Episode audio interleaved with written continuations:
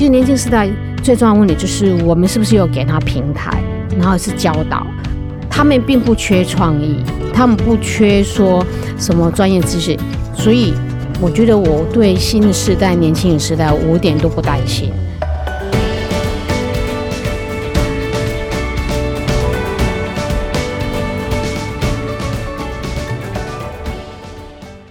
各位听众，大家好，我是节目主持人杨玛丽，欢迎来到今天的哈佛人物面对面单元。那么，随着台湾的人口结构呢快速的老化，我们很快哦，在一年多后就要迎向超高龄社会啊。这个定义就是说，啊，六十五岁以上的银发族呢占总人口的百分之二十，所以呢就会对我们的职场啊产生很大的变化。那么现在呢，有一些人对退休的观念也产生很大的改变。以前认为六十岁就要退休啊，六十五岁就要退休。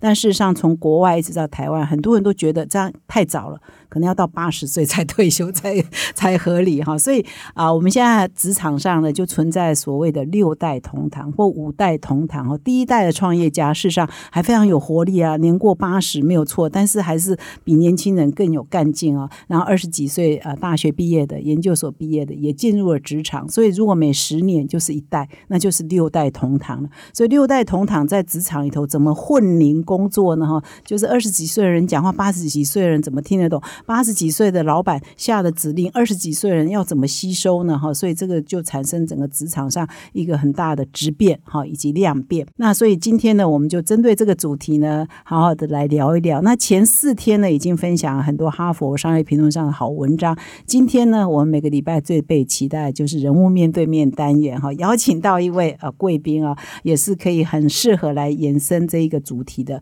是我们上银科技的总经理蔡慧金蔡总经理，我们。请那个蔡总跟听众打个招呼。好，大家好，我是慧清。哈帕工商时间，CEO 领袖高阶经理人最宝贵的一堂课程分享，远见天下文化领导影响力学院即将开课。我们邀请到郑崇华董事长、吴敏球董事长、宣明志董事长、林错误邱强博士首度授课。IBM 大中华区前董事长暨首席执行总裁钱大群来担任课程总导师，更邀请到红兰老师来担任客座教授。共八天的课程，大师亲授经营心法，以最前瞻的视野分享珍贵的实战经验。领导影响力学院第一期典范课程将于六到八月进行，实体线上课程各限四十个名额，最后席次即将满班。现在就到资讯栏点击报名上课，我们期待你的加入。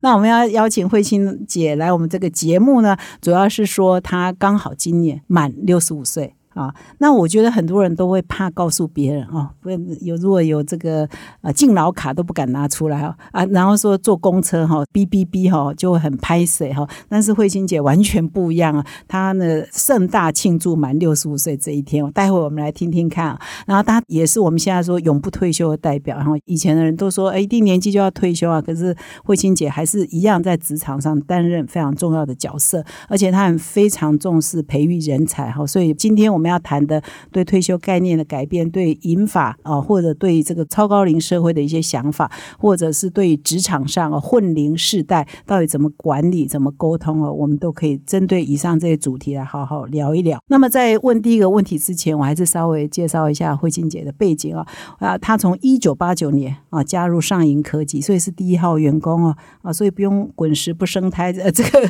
慧静姐一直在这里呢工作三十四年哈，所以二零零八年升。上总经理一直到现在也辅佐我们的创办人卓永才先生接班嘛哈，所以现在卓文恒他儿子二代已经接班当董事长，所以总经理呢也是希望呃辅佐他啊可以接班成功，这是第一个重点。第二个重点呢是慧心姐在任内呢也做了很多事哦，你也被入选为《Forbes》杂志最有权势的五十大女性商业领袖。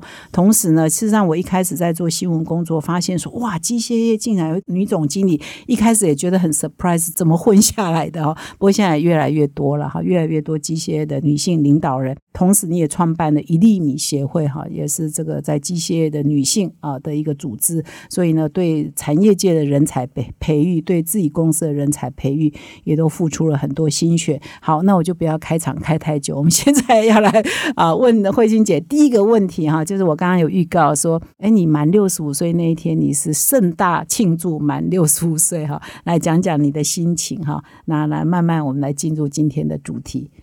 好啊，嗯，我想对很多人来说，年龄是一个机会，但是对我来说，我不不但不认为它是个机会，而且那是我一个旅程的一个阶段的开始。那为什么说六十五岁进入银法族，我特得特别要去做一件觉得自己开心的事情？是因为我觉得生命的旅程不同阶段，它应该要一个仪式感。好，就像我之前四十岁啊、五十岁啊、六十岁，我会都会去拍一下写真集。那事实上就是告诉自己说：哦，你现在四十岁，你是不是有人家说呃一朵花的一枝花的美丽呀？有没有那个智慧啊？五十岁是不是知天命有那个自信啊？我就是我会自我期许做这件事情。然后我四月份满四满六十五岁的时候，其实我心里就想蛮久。嗯，其实在。最近这一两年，我就跟我的同事、跟周围人都说：“哎，我期待我哪一天我要去领敬老卡哦。”可事实上，我发现我周围很多人他没有去领敬老卡。我原先是以为敬老卡是另外一张身份证，嗯，好，可是后来我发现不是，它是一个社会福利卡，嗯，也就是说尊敬长辈，就是银发族，就是说你可以享用一点社会的福利。那基本上，我现在还在职场上，我要想用它，其实也还用不太到。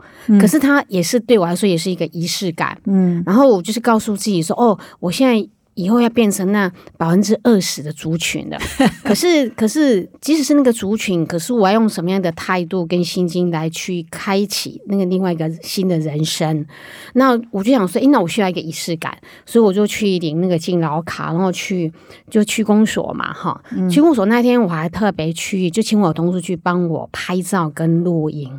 好，然后录影时候我就说了一段话，也也是告诉我自己。然后如果有机会，也许听众或观众会看得到，也是让大家知道说，OK，这就是一种心境的转折。我们每个人都可以在不同的一个呃心境的一个转弯的地方，让自己很适当、很舒适的去转弯。那我觉得我就是在做那个仪式。好，那隔天我领到金卡卡，隔天我就一个人去旅行。我要印证说，英法族也可以独自一个人去旅行。嗯，其实一个人出去出差，我已经很多年来都一个人自己，呃，就是商务公务的出差，这很多年了。可是，可是当我觉得说，哦，我一年我进入英法族，可是我是在旅行，我想要让自己的心静下来去旅行啊，那是为一个什么样的？的感觉就什么的情景，那我就去体验那个过程。所以你拿金老卡的隔天，我就搭了台，就是高铁。你看台湾很方便，台湾其实一天真的可以绕一圈呢。哈，我从台北到新左营就是。高铁一点五个小时，是，然后又从左营搭南往南回搭台铁，嗯，是呃，然后再到走回走到那个北回，然后回到台北，这样我真的完整的一天，嗯，那这一天我就把我的人生六十五年，就是就像跑马灯一样，把它跑了一遍。把自己的从自己的童年，然后在乡下奔跑的样子，在树上发呆的样子，然后到我上台北读书，然后一个人去面对那种就是陌生的环境啊，还有怎么克服，还有就是后来进入职场啊，进入职场又有经历过哪些事，就把自己的呃人生的这个前半生。把它跑一遍这样子，那天就是我很安静一个人，我也没有随便走动，我就坐在车厢里面坐了一整天。对，我坐一整天，然后就看着窗外。那窗外其实你会发现，台湾真的蛮美的，尤其是那个东海岸的那个景色。其实，在江南平原的某一个时段，我有看到，那时候让我回想到我在德国搭火车的时候，在欧洲旅行、出出差旅行的那种感觉，也是蛮像的。其实我发现那是跟心境也有关系。哈，然后还有那天我唯一的话就是要小小的打卡一下给关心我的人，因为呃帮我安排的同事啊，还有好朋友，他们会关心，因为因为我是我是一个对路途方向没有方向感的人，所以他们需要我打卡，告诉他说：“哦，我现在人在江南平邑，我现在在台东的资本，我现在到哪里了？”哈，然后也让呃就是有一个小群组关心我的，让他们跟我同步。哈，我记得那一天就是这么安静的这样过了一天，那我就就是一种蛮丰富的心灵的旅程的感觉。嗯，那我也想。在五年后七十岁的时候，我在做这件事情。可是那时候做这件事情的时候，我想去包一个车厢，然后就把我的好朋友都邀进来，然后那一天就可以大家一起在那个包厢里面，每个人都谈他的人生的故事。我所以，我先预告，如果七十岁的时候我要邀请你的话，玛丽你一定要来，对不对？我可以现在就报名吗？好，欢迎。那 你就火车车厢吗？火车车厢，对我很想编号一号，编号一号，对 对对，听众作证，对。好，现在开始募集，到时候你要整列车厢。包下来才够，有可能哦，对，有可能哦，是哈，来一个专车之旅这样好了哦。对，那那你刚刚有说你那个仪式感哈，所以你有讲一段话，那一段话是什么？就是在哦，就是说，呃，我在那个就是区公所的时候嘛，我就说哦，呃，我是就是等于是我其实我是在自言自语，在告诉自己，然后事实上也是等于在告诉呃，就是英法组的朋友们，就是哎，从今天开始我就进入英法组的世界了哈，然后我今天领到金老卡哦，金老卡意味是什么？哦，我又可以开始享受一种就是社会给我的对长辈的一种福利哦，好，嗯，然后总归一句话，我就是。我要进入新的里程，嘿，我重点是这个。嗯，所以你你已经准备这个准备了好长一段时间，对，从一年多前就开始，对，我就开始想这件事情，然后我旁边就就就这样过了哈。对对对，因为想说你怎么六十五岁？因为事实上很多的文献跟报道都谈到六十五岁就是高龄到迈向超高龄，然后你走出去的时候有五分之一个人就是就是就是这个年龄层。也因为我看到那个报道之后，我现在只要在走在街上，我都会都会这样子观察一下。走在路上真的是很多是长辈，然后甚至有一次我在跟我同事聊天，然后因为我之前因为我很很想要骑骑重机嘛，嗯，然后我的同事就说：“那你就是那个马路上有三宝，因为第一个 你是你是女生，第二个你是老人，第三个你又骑骑摩托车，所以你就是马路有三宝。”我说：“啊，是这样哦，嗯，有有这样的称呼，我不知道，就是有马路有三宝，对。但是后来我就放弃骑重机这件事情，嗯。”为什么？其实重机一直是我的梦想，因为小时候，其实上重机为什么对我讲它是一个梦想？因为它它代表是一种自由，就是你行动自由，然后你可以奔驰，你可以自己，你也可以一种，就是好像在实践你心中的某一件理想的感觉。那小时候我看我的父亲骑那个摩托车。离开家的时候，就回来的时候，我都喜欢那个英姿，哦，那个感觉就就很棒，这样子。对对，可是可是有一次我在聊天，我想要考重机，骑重机，但是有朋友说，慧心，如果你的股东知道你骑重机的话，你可能会影响你们家的股票。我说为什么？他说因为高阶经理人的安危会影响，就是公司的发展。哦，嗯，从此以后我就打消骑重机这件事情。嗯嗯。那你现在是四月满六十五岁嘛？哈，所以这到现在应该是一两个月了嘛？哈对，我还没有用到敬老卡的福利，因为我根本没有时间跟机会使用它。但是你觉得我一样年轻啊？是不是？对，没生活没什么改变，没什么改变，具体的改变，说法没有什么改变。目前为止没有什么改变。对，嗯。那所以我觉得这种正向的面对这件事情，因为很多人会逃避或者不想跟人家承认我已经这个岁数。你所以你说很多人没有去领敬老卡，对，很多人我周围问很多人，他们都没有去领敬老卡。心态是什么呢？他们可能觉得用不到吧。哦，坐公车不是就可以用？看电影可是可是可能我可能我周围认识的人 大大部分都是企业家，所以没有用到。我在猜可能是如此吧。哦哦，那你会觉得有些人是蛮避讳让人家知道他年龄？我知道有人是避讳的，嗯啊，但是我觉得我不会。我甚至就是说，像我现在开始，我就是两年前就开始不染头发嘛。然后我还我还跟大家聊天说，嗯，我像这样白头发，我去坐在不爱坐的话，我可以心安理得坐在不爱坐，因为大家看到我是白头发。好，就是因为有些人就是现在的人都看不出来他年龄的样子。那你坐在不爱坐，说有人很抗拒，嗯，有人很抗拒说，哎，好像坐不爱坐就是长辈。可是有时候你真的是很劳累，出差很劳累，我觉得你坐个不爱坐又有不可。好，我觉得像我最近在骑脚踏车，然后我去坐那个区间车，我第一个坐上去我就坐不爱坐，嗯，因因为我就觉得，嗯，就是很自然嘛，你要让自己很自然，你去接受你现在的人生，你现在的状态是什么。嗯我觉得这个对身心灵是比较健康的。嗯，我觉得这个是很棒的态度了哈。那我还我知道你还有一个神秘计划，方不方便说呢？就是、那我说一点点好了，我 稍微就是好像庆祝六十五岁这样还不够哦，还不够呃你还在策划一件也是跟公司的发展、跟台湾整个社会产业发展展有关系非常。密切相关的，你泄露一点点吧哈。好，那我这样好了，我就是今年的秋天，我去做一件事情。我本来刚开始的 idea 就是，呃，我要去环岛嘛，哈，骑脚踏车环岛。但是针对环岛，我要赋赋予它一个很重要的意义，就是跟产业的发展，还有现在环境的议题有相关。啊，那现在我先不泄露主题，哈。那重点的意思是因为本来刚开始我只是想要为自自己庆祝六十五岁就进入英法族，我觉得我应该重新来认识台湾这一块土地，我想要去听听台湾土地的心脏发出来的声音。哈，那尤其。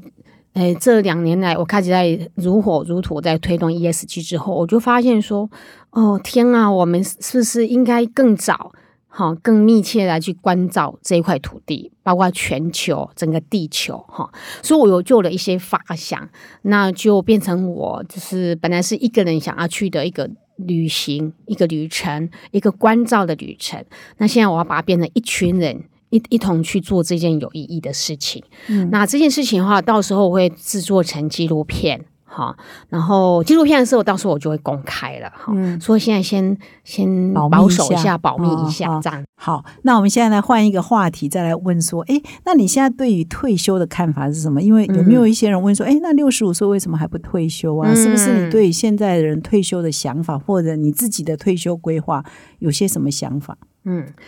哎，蛮奇怪的，没有人问我你什么时候退休。我在想，他们可能忘记我的年龄哈、那但是退休这个定义，我觉得每个人的定义是不一样的啦。哈，我觉得退休的话是严格来讲，一般来讲的定义就是哦，可能就是离开你的工作职场。哈，可是我觉得人生那么长，而且现在的人都很健康，都蛮长寿的。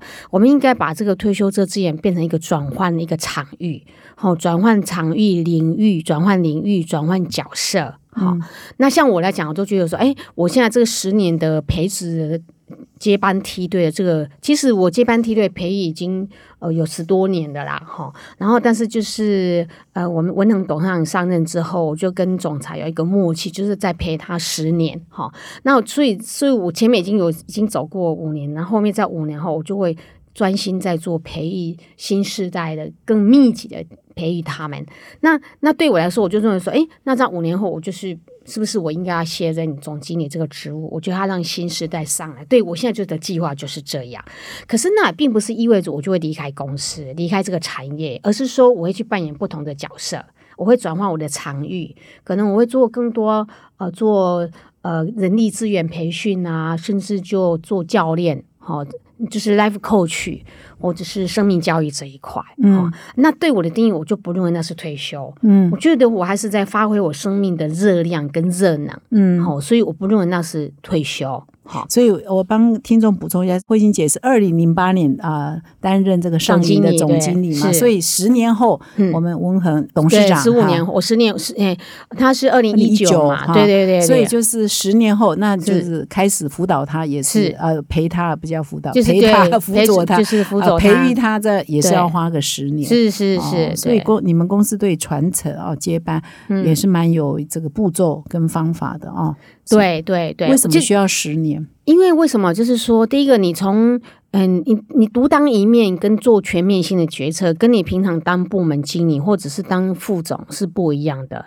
你当总经理、当执行长、当董事长，尤其文恒他现在是董事长，你很多的，包括你要观察整个产业发展趋势的同时，你的团队、你的队友是不是神队友，是不是可以跟得上？所以这个培植的话，不是只有说啊帮助董事长而已，而是整个团队。所以变成说，其实现在我在互动的团队就会有很多个世代。刚刚玛丽社长有谈到一个，可能是五个世代、六个世代。其实我觉得我现在接触几乎是六个世代。对啊，那不同年龄层，那我又让他们不同年龄层有在他们这个段期间，他在工作上可以怎么发挥？我如何在这个公司里面培，就是培养他们，让他们有一个很适当的土壤。就是让他们有丰富的土壤，在这一个在这里可以这个平台可以发挥。那就不同时代，你就有不同的方式跟那个教育的那个进程。所以所谓的呃辅导团队、培育团队。不是针对一个人，所以其实接班它是一个梯队，不是一个人哈。通常有人说，哎，什么接班人怎么样？其实我通常不讲接班，我都说是接班梯队。所以其实我的培植计划里面是整个接班梯队的，嗯，好，然后还有包括我的工作，我卸任下来的话。我的哪些是专业职能的部分？那哪些人接？然后我的个人特质的部分是哪些人可以接？其实个人特质那一块是比较难的部分，所以你可能要把它拆拆开，拆开不同的人去变成他的工作的一部分。嗯，有些你知道吗？领导人的特质跟他的属性会影响这整个组织文化的氛围跟它的那个属性。譬如说机械业，大家都知道，上一科技。跟一般传统的所谓黑手机械是完全不一样，是因为我们很多很多软性的元素，很多创意，而且我们注重创新。那一开始我们就以自有品牌出发，所以这些元素它形塑成今天很不一样的上影科技。嗯，那当然这里面很多就是因为我们很重视女性的资源。很多我们有很多把女性的一些 idea 放进来，尤其是是我很多的 idea 想法都会融入在工作跟流程，甚至就是呃就是很多的 event 上面啊，它它就会变成一个很不一样的整个一个形象。那但这些特质有时候是你没办法找到一个跟你一模一样的人，那这样我怎么做？我就是第一个，哦，我哪些东西我就要一定要传承的，那我就我就。我就我就要找到一个属性比较接近的人。那如果就是说，哎，有适当的人，OK，那他就是扮演什么样的角色，我就会去把它区分这一块。你这蛮棒，硬技能好交接嘛。对对对对。那软技能，你的特质，我看很多人没有哎，你要怎么那我就要区隔。对我就是要把。哎，当然也有人这样问过我，就说，哎，那那像你离开总经理职位之后，是不是很多的方式会改？我说不会，事实上我们不用这么担心。为什么？因为。不同时代有不同的创意，他们还是有他们的面貌，嗯。啊，但是有些原则我会坚持，嗯，就是它是属于我们的特色特质部分那个那个柔软度。啊，尤其是应对进退，其实最难的，我觉得传承这件事情哈，如果是专业的知识、专业技能不难，你只要花时间。为什么我自己都没有工科背景，我都可以去学操作车床了嘛？那就表示说你要有学习，有人教导，然后你花时间，专业的技术跟技能，它是可以可以被培养起来的。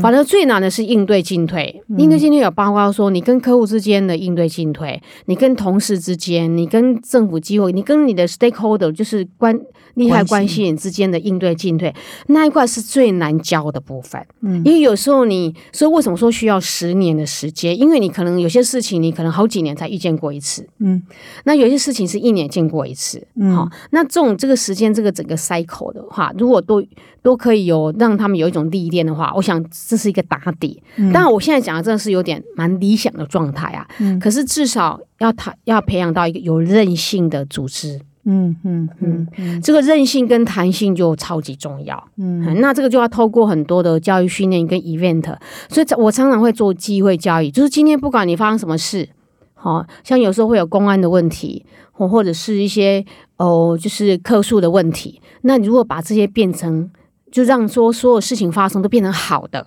嗯，就它变成一个学习，然后你呃变成一个养分，就是用这个态度去变成一个教导。嗯啊，也是一个训练的过程，这样子。嗯，所以说接班是一个梯队，意思是说，哎，你这一代啊，大概二层的，对。那到了文恒董事长的时候，他二层又是不一样的群人，所以是整批啊，整批要跟得上来。对，所以像我现在在，像我现在在，就是在教导团队的时候，我都用什么方式？就是。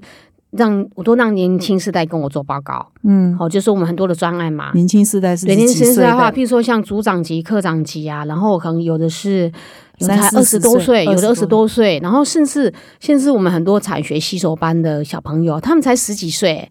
所以您刚刚谈到说有没有什么几世代？有啊，我们真的是六代七代啊！你想想看，那个产学新手班的高中生，他才十几岁，嗯，对不对？所以像我，我跟他们。跟他们，我听他们报告的时候，或者是我有什么活动让他们去去去去历练的时候啊，他们在做报告的时候，你在听他们的话，你就觉得他们很可爱。那我记得有一次印象最深刻的是，我们第一梯是西罗农工的小朋友，还有台中高工第一梯的那个呃，就是产学新手班，他们就是高中就来来来公司，然后、然后再来就是读大学哈。那西洛农工第一梯次的最可爱，因为他们高一就来了，所以他来公司是不是长达七年的时间？哦哦，那七年的话，你从十六岁到七年，是不是二十几岁？到二十岁对啊，是有的还继续读研究所哦，嗯哦好、啊，有的是当兵，然后他再回来的。那他们在跟我分享的时候，他们讲的一句话，我觉得很可爱。他说：“想当年我还是一个小屁孩，但是现在我是是一个成熟的人的。然后现在，哎，我觉得我可以，哎，做很多承担很多更多的事情。哎，你听到这句话的时候，你会觉得很窝心。嗯所以年轻人世代是什么？其实年轻时代最重要的问题就是，我们是不是有给他平台？是不是要给他一个土壤，然后是教导？那你这么忙诶，所以这些那个产学合作，从高中到大学都有嘛？哈、作为这过去几年来，上影非常呃注重这个产学合作，你都亲自带啊？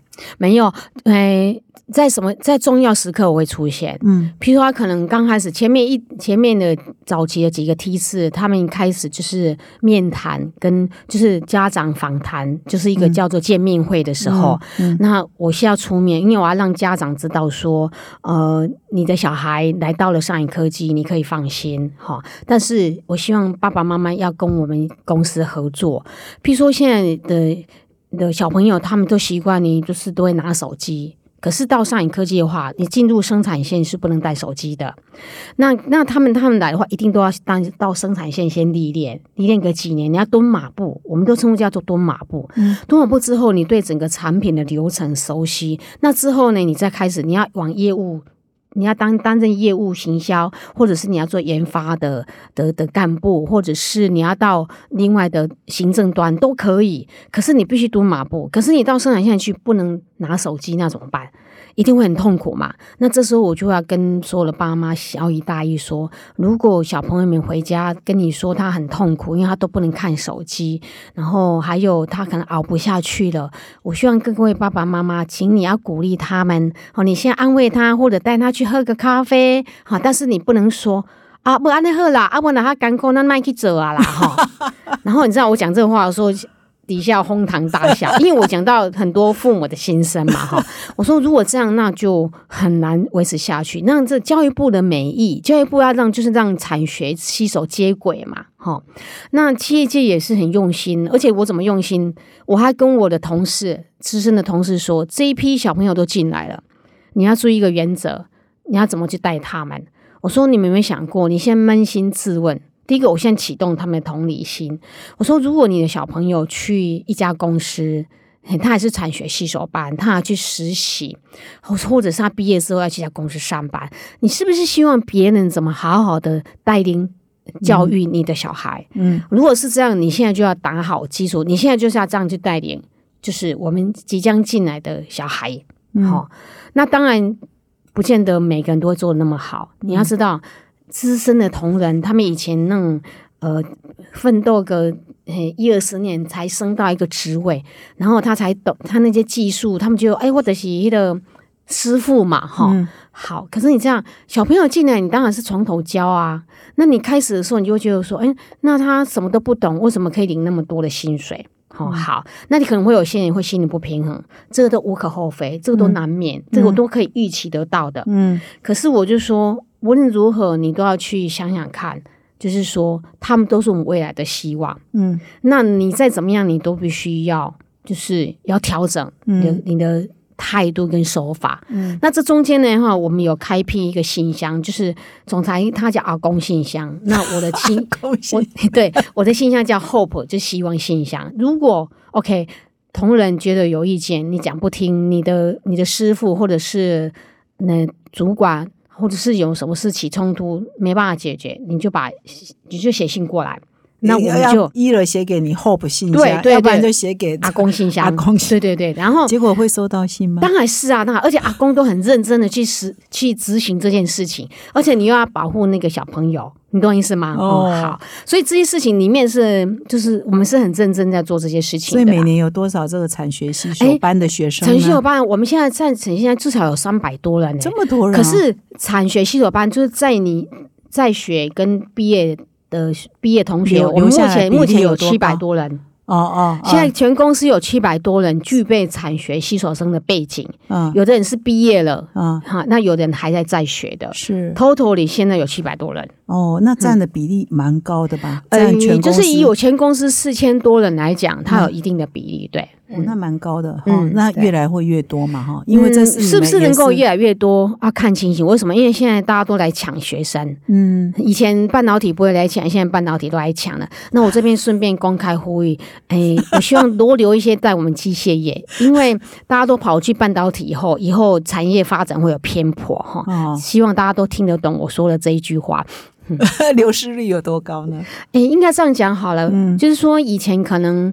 呃，你去学校招生，你可以用专班，嗯，那现在很难有专班，因为因为因为学校有压力，哦。学校就是要很多学很多企业界都会去争取，然后以前可能只有机械业去争取，那现在半导体啊、电子产业很多产业都去争取，所以一个班级里面我可能只能要到两个到四个，哦，可是以前即使是四十个，现在一个班级只有我拿我拿到两个到四个，我们还是要花那么多的人力，哦。所以我们的人力资源有一个梯队，一个团队是就是一直在办理，而且是说呃规划这整个产学系所的课程的团队的，啊，那一个学校可以这一班两个，那一班两个，凑起来十个、它是可以可以，就是说，因为因为学校他他怕被是被被批评说不公允嘛，嗯。哦，那他那他也希望说有竞争嘛，嗯。那每个公司为了要有吸引人才，你就会提高薪水啊，然后福利待遇啊，他第二给他学习的环境啊，然后你提供的所有的软性的措施啊，哈、嗯。这些大家就会就会就会较劲嘛，哦是哦，企业跟企业对其实就会较劲嘛，哦所以这样对学校跟对小朋友是好的。是提供他更好的条件，对然后难怪已经是线上的。同事会觉得说，哦，这些孩子来的待遇啊，各方面对他们一定会觉得说，哎、他想说他当年我刚来的时候也才多少钱，你说他多少钱？可是问题现在时代不一样了啊，嗯你现在没有三万块起跳，怎么有可能？基本款嘛，嗯，嗯，而且还提供很多呃吃啊、住啊，很多的安排，对对对，哦这些都要，而且训练，然后辅导，还有功课哦。我们还有保姆，就是说，呃，因为那个那个青春期嘛，青春期嗯你可能会有，我甚至还跟他们说，哎，你们有没有谁交女朋友，没有碰到困难啊？然后找一总啊，那我我就是一总嘛，哈，我说，哎，一总可以帮忙。然后他们说，哦，一总连这个也可以帮忙。我说，对呀、你可以来找我聊聊天呐、嘿。哦，你叫一总，他们叫对对对对对，嘿我的一就是伊尼那个一，就是 E N I D 我英文名字嘛，啊对啊，所以同时会对我昵称叫一总的。OK OK，通常会叫我一总，就是对我很熟的人，哦嗯 OK，啊不就是我的同事这样子。OK，好。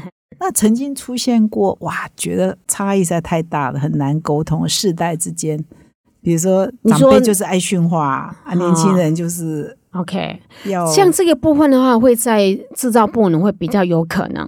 好、像行政单位啦、行销单位、研发单位比较不会，研发单位几乎都是一群年轻人。研发单位我们连最高主管都很年轻，嗯所以是充满了朝气蓬勃的。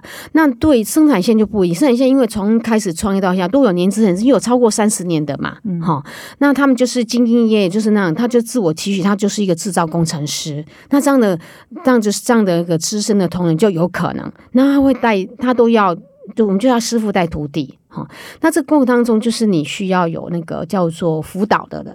哦，或者像保姆，哦，有人扮演那个角色。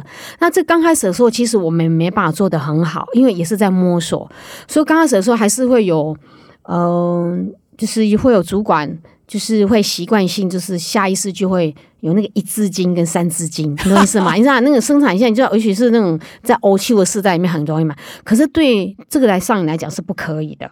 好，所以我就有，这就是我的一个，就是很要求规范很严格的。好，但是我们还是有同，就是有资深的同仁，就是他有时候就是受不了，就是小朋友就是慢吞吞的啊，或者是说，诶，怎么讲好像都听不懂，或者因为他们会调皮嘛，你知道小孩子就会调皮。譬如说你现在在操作机台的时候，你现在我们有尤其有搭配都是智慧制造以后自动化以后，你可能一个人可以看很多机台，嗯哦好，那你有时候就会你就有玩性嘛，你就会去跟隔壁的聊天嘛，嗯好啊，然后或者是就忘记回来，你要你要补料啊，嗯啊，或者是说你要换换刀具什么之类的。那有时候主管一来的时候，会就会很很火大，会很生气嘛。那你可能就一支筋可能就叭就出来了嘛，对不对？好，可是这可是这样不得了了。小朋友是没办法接受这一块的。嗯好，那所以小朋友就会写信给我啦。嗯好，那我就怎么处理？我就是我看完信，我就知道那个部门是哪里了嘛，我就知道是哪个主管了，嗯所以我就找主管来沟通，嗯然后我让这个主管公开道歉。嗯，好，哇这件事情坦白说，我蛮严格的，哦，从此以后都没有这件事情再发生。嗯至少至少我没有再被告知，嗯好、就是我要让大家说，OK，这件事情这就是这样的组织文化，我就是要雷厉风行，嗯。就是要严格执行，好、因为没有这样的话，第一个你新时代他就是不能适应你，好、因为新时代的话，在家里爸妈几乎是没有什么责骂啦、责备啊什么，或者是大声讲话，现在几乎很少的。嗯可是你主管可能有时候你会一下子就是你火气一上，你可能就会嗯 怎么这样呢？嗯，好，这是难免的。嗯可是所以这所以这个过程当中，我们的资深主管也是在修炼自己。嗯，好，就是所以你要如果让不同的世代和谐相处，彼此都要修炼。好，就是你年资长的跟职务比较高的，你要去修炼，说你要去怎么样的包容，要有同理心。因为我们都曾经是小孩子，我们都曾经年轻过，哈，那那个年代，当然我们会说，那个年代我们都是服从嘛，然后就是 师傅说什么我们就做什么。可是因为这个社会的变迁太大了，哈，好，那我们必须要去面对现实，去去应应，去去提拔，怎么去训练，然后甚至陪伴他们成长。我觉得就是资深的经营者、资深的呃经理人。都必须要有这样的雅量跟修养，所以这是这是，所以今年是需要做更多修养的。就是其实带领团队也是一种修养，嗯，你整个过程，因为你有你会有不同的呃，就是状况会发生嘛，好，那是一种挑战呐。嗯可是我觉得，因为这样子，你整个组织文化的能量就一直往前走。嗯，所以你的一直在强调就是时代不一样了哈。嗯我觉得这个就是关键了哈，就是与时俱进。所以我据我了解，你们也是每个月哈有一个礼拜六嗯是知识成长日，嗯所以大家到现在还在推动吗？嗯，就是每个礼拜六，就是每一个月一天学习日。以前的话，就是说在前面的二十年的话，哦，二十前面的我们从创立到现在已经三十多年了嘛，哈。然后前面的话，我们都很坚持，就是每个礼拜六都会排一个课程叫知识成长日。为什么？因为第一个我们要跟呃世界竞争，那你很多人才都要自己培培训。自己培育人才，自己培育人才还有教育训练是最直接的嘛，哈。那可是你平常工作，礼拜一到礼拜五这周间的工作几乎都是很忙碌的，哈。那当然，景气不好的时候，我们就把它教育训练排的更多。那那你平常景气好的时候，一定要排礼拜六上课。那现在呢？因为为什么时代不一样了？我要再强调这一句啊！现在年轻时代会就会说，你礼拜六占用我的时间，所以要补班嘛，对对那休是吧？没有，现在我们用一个方式，就是第一个，我们就会利用利用就是周间上课，这是一个哦好、第二个就是。第二个就是还是有一些课程是排礼拜六，因为我们要配合外部的讲师。有些讲师的话，我们有内我们有一有一个我们有一个内部讲师，好，然后就是内部讲就是我们有一个有一个就是一个梯队，哦，好，那是外部讲师会不同课程，譬如说你要应应现在我们刚刚谈的跨时代，所以我们就要请外部讲师来帮教导我们的主管如何做跨世代的沟通。那这些课程老师并不见得他在周间有时间可以上。好，那你你一定要排礼拜六嘛？哦，好，那这种话，嗯、之前我也经历过，就是有人会去检举，哦，就是说，甚至去市政府说，呃，我们公司哎呦去媒体，好、去报纸说，我们公司嗯，就是嗯，就是要求同仁来上课，可是可是又不给加班费。那我就跟长官、跟记者、媒体朋友讲说，因为他们来上课，他们是花他的时间没有错，可是因为公司要花讲师的费用，而且又要场地费用，而且还要中午餐费。哦，好，那可是可是他如果不来上课，大家都在前进，那他落后，对这个组织是就是会扣分的。所以我们都希望每个人可以来上课。那刚开始的时候，我们会用就说 OK 好，那影会可能说 OK，如果你没有上课的话，可能会影响到你的。呃，你就是那个盈利对盈利分红啊，嗯升迁之类都会做参考嘛。可是这一招现在已经不适合了，为什么？因为他们会觉得这样子不合时宜。好，那现在我们就采取一个新的策略做法，就是 OK，好，你昨天上课当然就没问题嘛。好，那如果是你礼拜六来上课，那给你加分对，给你加分。没有，我们会发奖金，哦就叫叫学习金。哦哦，好，比如说你满多少个小时，我就给你几百块，比如说三百块或六百块，就是用学习奖励的方式，这跟以前就又完全不一样。我们以前上课都很开心啊，温主任说今天公司愿意花钱训练我们培植我们，对啊，所以那时候市政府长官打电话给我说，我跟他说，长官，我必须跟你说明，我不这样做训练我的团队，我是没办法跟日本人、跟德国人竞争的。哈，那如果你今天还是要罚我款，我也没有办法。长官跟我说，我们都知道啊，其实上影科技是台湾之光，但是但是因为有人来检举了嘛，我还是要做处理。嘿，我说好吧，那你你当然还是做处理嘛，那还是罚款。对，当然还是罚，只是他小罚而已嘛。嗯，嗯，好。嗯那媒体记者朋友，我就跟他解释，我说：“你觉得那我跟你说明完之后，如果我的同事去给你检举，你还是要，你还是要，还是要写新闻，就说啊，上影科技是什么血汗工厂，然后你还这样写，那我也没有办法。好，那我就这个记者朋友听完讲完，他说：啊，总经理，其实我们都知道啊，可是因为已经有检举，我必须要要沟通，我必须跟主管沟通。我说对，那这是我现在很坦白跟你讲，我一定要这样做。即使他即使怎么样，我还是会继续做下去。只要今天我经营公司，我们一定要做下去。哦，好。然后他那个记者朋友很可爱，他说：“其实我们媒体才是血汗工厂，因为我们二十四小时都是颠败，所以那个那个新闻媒体记者朋友没有写。哎，那你有没有想过说，就干脆给他补班，或者是干脆给他加班费？但是这样子是原则问题，这是一个原则问题，这是一个价值观的问题。嗯，我应该用奖金鼓励你，而不是用呃加班费或者是那个或者是换休。为什么？这是价值观，就是。其实上影科技本身，不管是薪水或者学习的很多的，包括什么团保、劳健保那些，我们除了劳健保还有团保，很多的福利，其实我们都具备很完整的。可是就是学习这一块，我们很多的坚持，是因为这是那个，就是你一个价值观，你你不进则退，然后你你你不不往前走，你你就是你你停步就等于是退步的。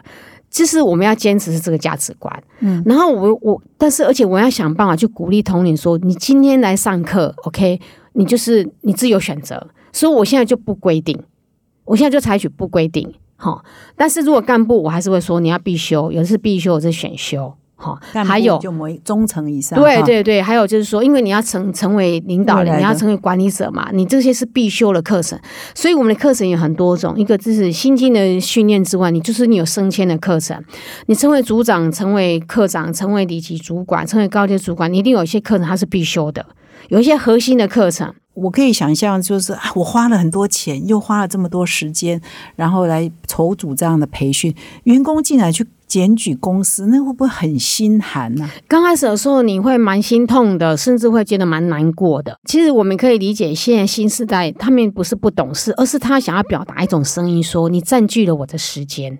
那这一点我们是可以理解的，就是说，那就是我要去沟通说，你觉得你占据了时间，事实上你用了很多公司的资源。嗯哦，还有第二点就是说，其实我是因为被总裁感动，就是因为其实刚开始前面的时候，前面其实前面在十几第一个十年在耕耘的时候，其实我已经碰到很多挫折，因为你花很多时间，像那时候我都会礼拜六，我几乎那时候的礼拜六几乎都没有在休假，我都会去看那个每个每个厂区他们上课的情形，我就会这样跑这样，然后有时候你会发现，还是有人会不专心上课。然后有一次我就是悠悠的这样跟总裁说：“你觉得我们这样要坚持这样一直训练下去吗？因为我觉得我们花了很多时间、精神跟资源在这上面，那他们不见得也可以吸收那么多。”可是总裁讲了一句话，他说：“没关系，我们就是。”我们还是照这样做，因为就是你就是要培训，就是不间断的。那同同仁呢，他今天上这一堂课，他要吸收到一分就算一分，他上了十堂课就十分，他上了二十堂课就二十分。他说学习就是这样累积起来的。从此以后，我就没有再说任何的话，嗯就我就很很很正确知道，这个教育训练这个培育的过程是不会中断的，就是这样。其实是二零八零九金融海啸风暴的时候，你知道吗？我们那时候培训费用付出了更多，为什么？因为那时候也不用加班了，全部都安排来上课。嗯。所以这个我觉得也可以给其他企业做参考了，因为很多嗯企业会觉得、啊，这样同事好像也很计较，那算了算了就不做了。很多人就是因为这样子，很多人就是会因为这样子，他就多一事不如少一事这样。对啊而且你也可是不就是你 appreciate，员工也不 appreciate，对不对？可是这些我们就是。我们还是跟人资主管还有跟各个主管讲说，我们还是要做下去。嗯，就第一个就是因为你很清楚这是一个正确的方向，而且你就是培训，因为你今天没有错，你有四千多个员工，你有培训多少，你有培植多少，它就是它它就它就影响多少的，嗯嗯。所以这一点我们不会变的啦。嗯，哎好，那我现在来换一个题目来问哈，嗯。就是说啊、你作为机械业哈，少、嗯。应该是一一开始是很少女性，对不对？女性的主管很少，啊对，然后你是三十四年前加入上影的嘛？是你是第一号员工是啊，你也不是工科的哈，在一个机械这么硬邦邦的行业，这个工作这么久呢？是嗯这样讲好，应该是说我踏入这个行业刚开始是蛮痛苦，因为我都听不懂他们说什么。可是因为总裁的鼓励，让我就是找出自己的强项，我的专长。你一开始是做你因为我是我我对企活动的企划我是蛮算是我的强项，嗯。然后还有我的组织能力，而且我算是我算是一个蛮创意点子蛮多的人哈、嗯所以一开始的话我就开始做品牌的规划嗯。跟行销这一块哈、嗯。所以应该这样讲说，应该说我有找到我的切入点。嗯。第二个，这个产业像我这样的人很缺少，哦。所以然后我有一个舞台可以让我发挥。嗯。然后第三个就是说，总裁他是很注重女性资源的人，嗯好、他有说过一句话，我都每次都拿他这一句话讲。他说，这世界上有两种人，一个是男人，一个是女人。嗯那女人就占了二分之一资源，那我怎么不好好用它？所以上影科技在机械业里面算是女性主管最多的。是哦，对哦然后呃，然后刚开始始的时候，对，然后我是机械业里面第一个女性的经理人的总经理。一般你看到的机械业里面很多就是有主管，那可能就是亲戚，可能是另一半，啊啊，可能要不就是女儿或者媳妇，很多以前都是这样子。那像我这样说，用总经理、经理人的方式出现的，我是第一个。好、嗯但是现在已经很多了哦，这也就是当初我们要设立一粒米联谊会，就是让机械业很多女性，就是让他们哎出现，让他们被看到，然后他们也有互相，我们可以互相学习，然后哦，就是有一个交流。那现在就很多女性的董事长跟呃总经理人，然后还有呃就是二代上来的也蛮多的。是嗯。那你说一开始都听不懂大家讲话，哎，对，因为他们讲那个就是那个专有名词，我根本都没有听过啊、机械业的专有名词我都听没听过啊。那怎？么克服呢？当然就是问啊，所以我觉得我是有一个优点，就是我会我我不怕什么有没有面子的问题，我就会很坦白说，呃很抱歉我听不懂，那你可不可以再跟我说明一次？我真的我就是直接都说我到现在为止对，止，到目前为止，我现在还是到目前为止，甚至我们的小朋友，我会跟他说：“哎呀，一种听不懂，你会再讲一次给我听啊，哈，这样子。” 对，这个我觉得我我就是我就是用这样来学习的，因为啊你不懂就不懂嘛，哈，就是，但是你但是你讲完五分钟后你就懂了啊，啊，那下一次就懂了哈，对啊就越懂就越多。对啊，哎而且你而且你开始会问很多问题，嗯。然后你就开始提问，所以开会的时候，你第一次问的问题可能还没有什么，第二次慢慢接近，第三次就会开始嗯很接就接近了，第四次你可能就正中核心了。那好像这个呃，你到五十岁，你也就在不断的学习跟挑战嘛，所以你五十岁的时候才去考车床证照。你考这个是要干嘛呢？对，这个这个很有趣啦哈，嗯这个我还谈不上证照，而是说，因为证照它有学科跟术科，然后学科的话，因为他读很多，他读书要学理啊，那那时候我没有时间，然后我只有考术科，就是真正。操作机台，而且是传统式的车床。那那时候是因为我担任台湾智慧真化基金协会的秘书长，那时候周总裁是创会的会长，那我理所当然就是担任第一任的秘书长，因为要把他一些方向啦、制度要要设立下来嘛。那一开始我们设立之后，就是要让产学就是产学落差，就是减少产学落差，所以我们希望有一些实做的课程跟训练，所以有自动化工程师跟包括后来的机器人工程师。那自动化工程师里面就有车床、铣床这些的课程。好，然后刚开始的时候，我们很多我们都会鼓励，我们都去校园楼秀，就是去鼓励学生说：“哎，来考试，好，然后考完试之后，你到企业界去，你可以有津贴。像我们这个，你考过证照，你 Level One、Level Two 就会有津贴哈，嗯专业津贴。可是后来我们就发现，哎，就是同学们去考学科很容易，因为我们有题库，而且他们在学校学有一些科目嘛，不管你机械原理什么，它都有一定的基础。可是数科，因为现在学校没有什么实务课程，所以他们就是就是操作机台这块，数科就就是去学习跟去考试的就很少。那我就觉得说，那我来试试看，因为我想要以身作则。其实我我是要去做学做榜样学习的，做对。那我就说，如果我没有工科背景，而且我又是得上，对我都可以考过了、啊。学，生你考不过，是对我的意思就是这样，就是所以我的意思是我要去做一个软性的示范，哈。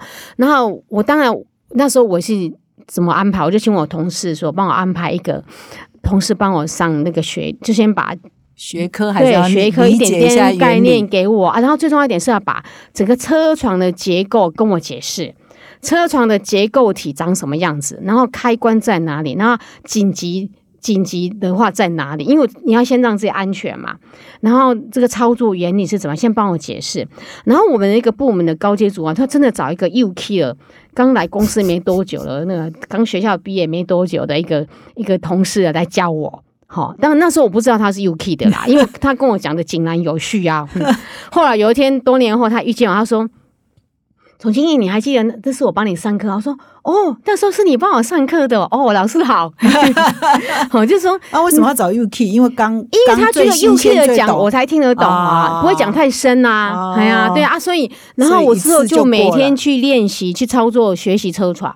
他帮我上完课之后，我就去中区资讯中心。去去开始去练习，然后我就每天下班之后就西装脱掉，然后换牛仔裤，然后就就到那个去去那个工厂里面开始实习，因为中心执行中心就是我们呃中部很大的一个训练营嘛，哈，那就这样训练了，然后一个礼拜完之后我就考过啦，一个礼拜就考过，对。啊对啊，因为你就是熟悉那个操作，好，那我再接下来问说，哎，你曾经入选 Forbes 杂志的、呃亚洲最有权势的五十大女性商业领袖，那入榜这个对你你的感想是什么，以及对你的嗯意义在哪里？是是是，其实他那个 Power Woman 哈，嗯，我们大家都会把它翻译成权势的女性。是我是觉得说，我觉得她是比较有影响力的女性。嗯好、就说那个年，就是当年度她选出了五十位比较具有影响力的女商业女女性，这样的话，我觉得这样子可能会比较更好，因为更更好一点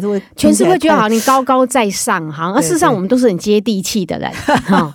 好，那第一个就是说，我想就是说，可能可以用这个角度来看他。那我为什么会觉得说他要表达是影响力的原因是为什么？就是说，以当初来讲说，他选举我那时候，我就觉得我那时候我的曝光度跟能见度，我觉得还没有像现在这么高。嗯那为什么 Forbes 会可以看到我？嘿，这这是我蛮 surprise 的地方。那是哪一年呢、就是这是好像是二零一五年，是不是对，好哈好。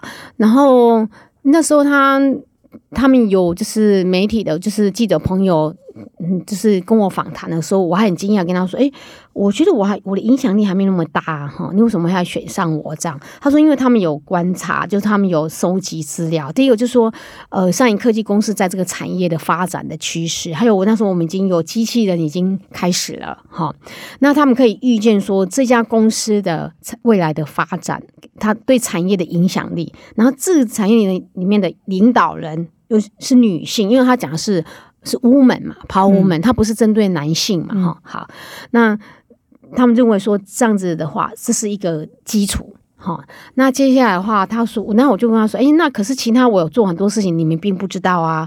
譬如说，像我讲说，那时候我，诶，你就是成立一粒米，我我觉得我才刚开始要发挥我的影响力而已啊，哈。那他们，我就觉得他们显现的一个特，就是说，他又有一个 database 的基础。他可以去预见，然后他甚至他已经去分析过，说你现在有些影响力已经在扩散，只是我们当事人自己不自觉。好，那我觉得他这就是一种鉴赏力。嗯，就说呃，其实我觉得领导人也是，你要培养人才，你要训练人，也是需要有鉴赏力。你要知道说这个人的特质跟未来的潜力 potential 是什么，好、然后来去培植他。所以他是让我联想到说，哦，所谓我们常常讲那个鉴赏力，我就 Forbes，我觉得应该他是有这个特质。嗯，那就是说，他每一年的话，就是呃，亚洲来选出五十位的话，呃，其实我对我来说，选上有一个特别的意义是说，至少台湾没有缺席。好，其实每一年台湾应该都会有一位到两位。那我那一年他是只有一位。好，那后来我看好像也大部分都是只有一位。至少说他会有被看到。好，这是我想第一个意义是这个。第二个，女力真的被看到，就是说她用 Power Woman 来去去去，就是去表扬。有很多一群人真的在他自己的产业在的岗位上，就发挥影响力跟兢兢业业的一群女性，我觉得这是对很多的女力是加分是鼓励的性质。嗯，好，非常。那对我个人来讲，我都觉得她对我的她是一种激励。嗯，就是我要告诉我自己说，哦，如果我已经被认可了，原来我默默做这么多年还是被看到的。我一直以为我就是因为我一直都是呃在做第二线，我我很少跑到第一线。我都只有在第一线，然后做很多的耕耘。可是为什么会被看到？我觉得他对我是一个很大的激励。嗯，也就是说，你默默做很多事情，其实还是，嗯，还是还是影响，还是还是还是在的这样。嗯嗯，所以我就对我来说，它还是蛮，也是一种激励啦。是是。那我们今天呢，跟这个。慧清姐呢聊得好愉快哦，从我们从混龄世代出发，谈到我们要面临超高龄社会，然后我们的职场呢真的是六代或七代哈，上瘾多一代了，因为你从高中见习生就来了哈，又多一代哈，真的是很难很难呐，面临挑战是很大。所以最后呢，我们看看慧清姐有没有要补充的哈，在这样的面临这个超高龄社会、混龄世代、混龄职场，这个不管是对工作啊、对人生啊，你最后有没有什么要补充的？嗯，好，我觉得无论是人生或者是职涯，我觉得它都是一趟旅程。那这趟旅程的话，我们没办法预知说我们遇见什么样的人事跟物。好，那但是我觉得我们都可以用一种方式来去看待它，那就是保持好奇心。当你好奇心的时候，你会比较勇敢，或者是说比较乐意去往前进。哈，那这个往前进的过程当中，不论是痛苦也好，或者是顺利开心也好，它都是一种生命的学分。那所以我想鼓励大家的，就是说，不管你现在年龄是几岁，好，然后我们都用一种探索新美好的心情出发。嗯，那这是我给大家的祝福。嗯，我最后呢补充一个小故事哈，就是说这个慧心姐六十五岁呢，去某某区公所，我就不要讲哪里哈。某某区公所要拍影片嘛哈，那区公所的工作人员呢，一开始说这里不能拍片哈，你没有事先申请啊，所以不能拍。后来呢，慧心姐就说明说，这个我对我有特别仪式感哈，六十五岁要来领敬老卡，这是人生关键时候。后来呢，那工作人员不止不挡你，还特别帮你换了一个比较漂亮的椅子，说。那那这个在这 换一个椅子拍，所以呢，这个这一段小插曲呢，也是提醒我们所有的区公所哈，是，就是你应该把这个六十五岁如果有人要来，这也是一种成年礼嘛，是是一种仪式，应该以后呢，呃，帮所有的想要去领进，然后可能把它当这一集播出之后，一定有很多人觉得，哎，受到慧心姐的启发，说对啊，我六十五岁，人生活到六十五岁也不容易耶哈，所以呢呃，区公所应该有一个专区，让所有的人。可以好好的拍一下这一天，是不是？是。可是你谈到这一点，我可以再补充一段有趣的嘛？啊，因为就是说，其实我三月份，我四月份要去旅行的时候，我三月份就要先买票。嗯，好，那这个有趣喽。我觉得不止刚去，其实去公司的服务人员让我蛮惊讶，就说他们很有弹性，这表示我们现代的呃公职服务呢，又比以前更好。好，这个我必须要夸奖他们一下。另外，还再谈一个，就是台铁跟高铁。好，那三月中旬的时候，我的同事就先去帮我买票。好，然后呃，我我我知道，因为时间还没到，你还没有满六十五岁，你是你是不能买半票，对，是不能买进老票的。那我就跟我同事说，那你就把我的身份证拿过去。好，那他拿过去的话，去台铁买票的时候，他就给他身份证看，说，哎，给我们要买这个。呃，就是十月份十月十二号的那个什么票，那我现在就现在三月十六号，那我要去买这个票。然后他看，哎，台铁反应很快，他想说，嗯，你十月十二号那就满六十五岁。然后你要搭是四月十三，啊对，我对我四月十二号，对我是就我当天对，就是满四月十二号当天，然后我就跟他说，哎，那那他 OK 好，你当天是满六十五岁，那这样你就是可以呃可以的，他很自然就给你进了进脑票，对，好。可是他到高铁的时候不，行，高铁诶，高铁的窗口没有遇见过这个问题，嗯他就说，可是你现在是三月十五号，你现在买四月十号，可是是他现在还没有六十五岁啊，你你怎么你怎么我怎么办法给他买进老票？